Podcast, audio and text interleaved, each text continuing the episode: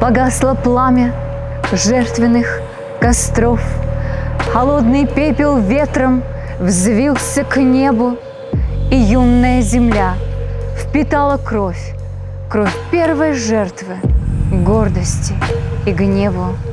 Сияло небо чистой синевой, Кричали птицы в первозданной сине.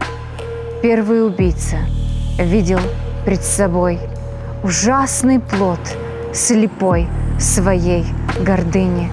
Не содрогнулся каменной душой, не вымолил божественную милость, а просто повернулся и пошел, как будто ничего и не случилось.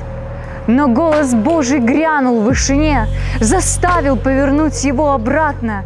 О, Каин, Каин, ты ответствуй мне, скажи мне, где же брат твой, Авель?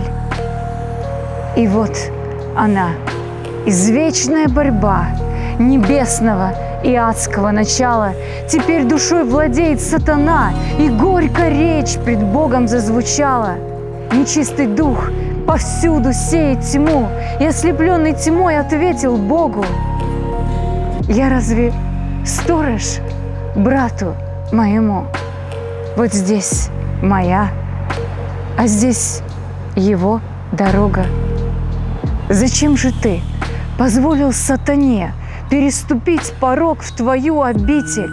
Вот голос крови вопиет ко мне, и буду я судья тебе и мститель. Беги отсюда и оставь семью, оставь навек отца и Еву матерь, беги от них. Я знак тебе даю, что помнил ты об Авеле, о брате и безумной гордости твоей, и о крови, что по земле струится, ты будешь жить спокойно меж людей, когда спокойным может быть убийца.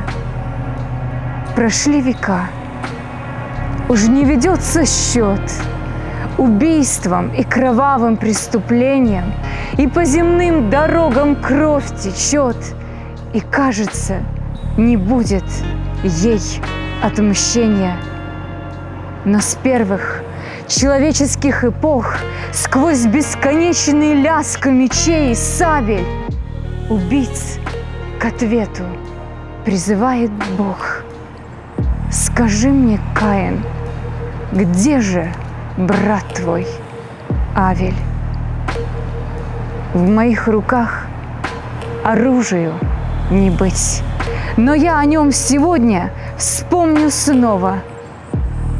Как можно мне об Авеле забыть, когда сильнее меча сражает слово?